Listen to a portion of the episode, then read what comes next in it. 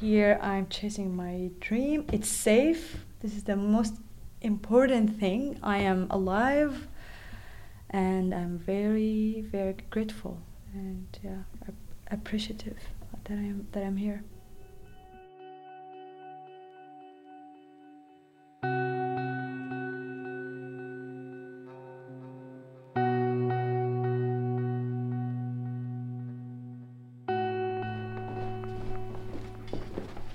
A two minute walk, that is the distance between Nano Alrais and her dream. Yet she is 7,000 miles from home and worries she may never see her family again. That is the barrier Alrais has to overcome to realize her dream be a singer.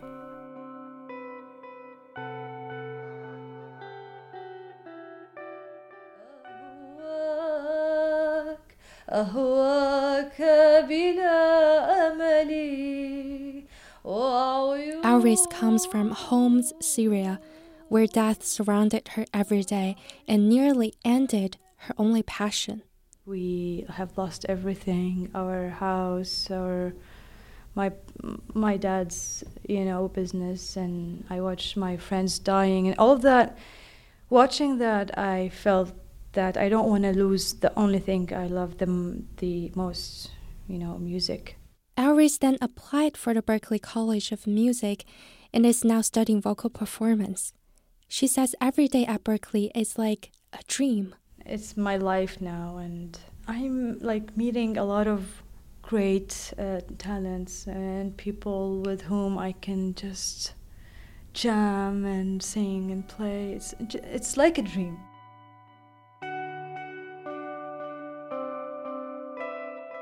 There are over 90,000 Syrian immigrants living in the US. Like Nano Alrais, they're just here to live a better and safer life. We're now living in a divided country where immigrants are being looked as outsiders, threats, and dangerous people. The truth is that they're just people like you and me.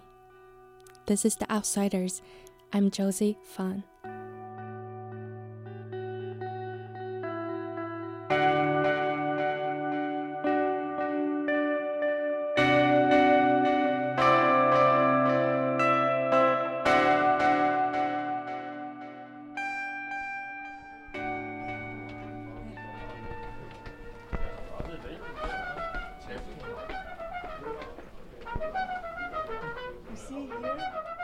At Berklee College of Music, Alrais usually spends most of her time in the practice room, but back in Syria, she could only practice in the bathroom. Singing has been my passion all my life, but I was not allowed to think about it as a career.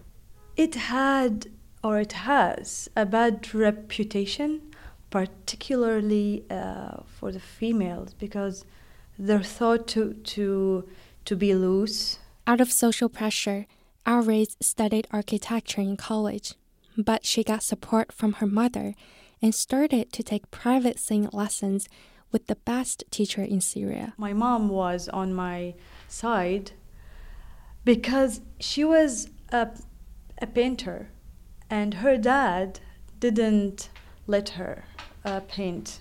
So she has been very sad about that all her life that now she would like to support me and she knows exactly how it is when someone has a dream and has a passion for for a thing. Alrais's parents are now between Lebanon and Homs, trying to, as she put, live day by day.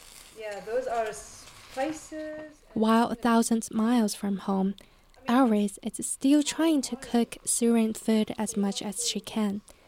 No matter good or bad, she says at least it is a taste of home. I, I sometimes the chicken has this you know flavor that I don't like, so I kill it. Besides taking Syrian food into her life in the U.S., Alrais is also working on bringing Middle East culture to her music.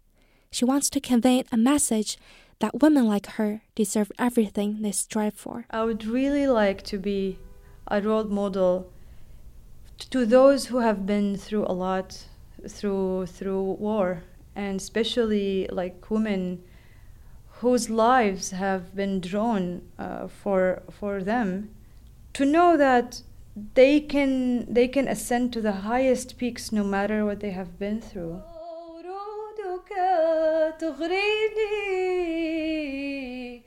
Alrais has a special love for Arabic sounds because she says the minor scales make them sound sadder.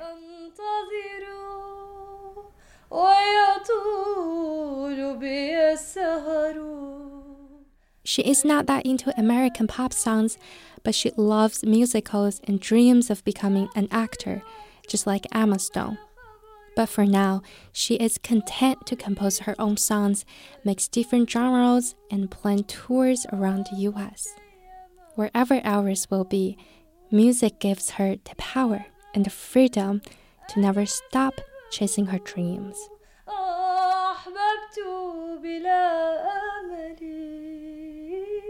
أهواك أهواك أهواك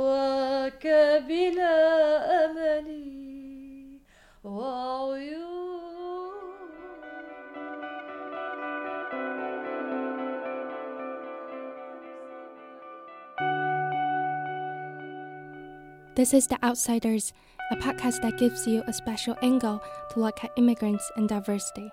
You can visit our website, theoutsiderspodcast.com, to hear more of our Alrais's singing.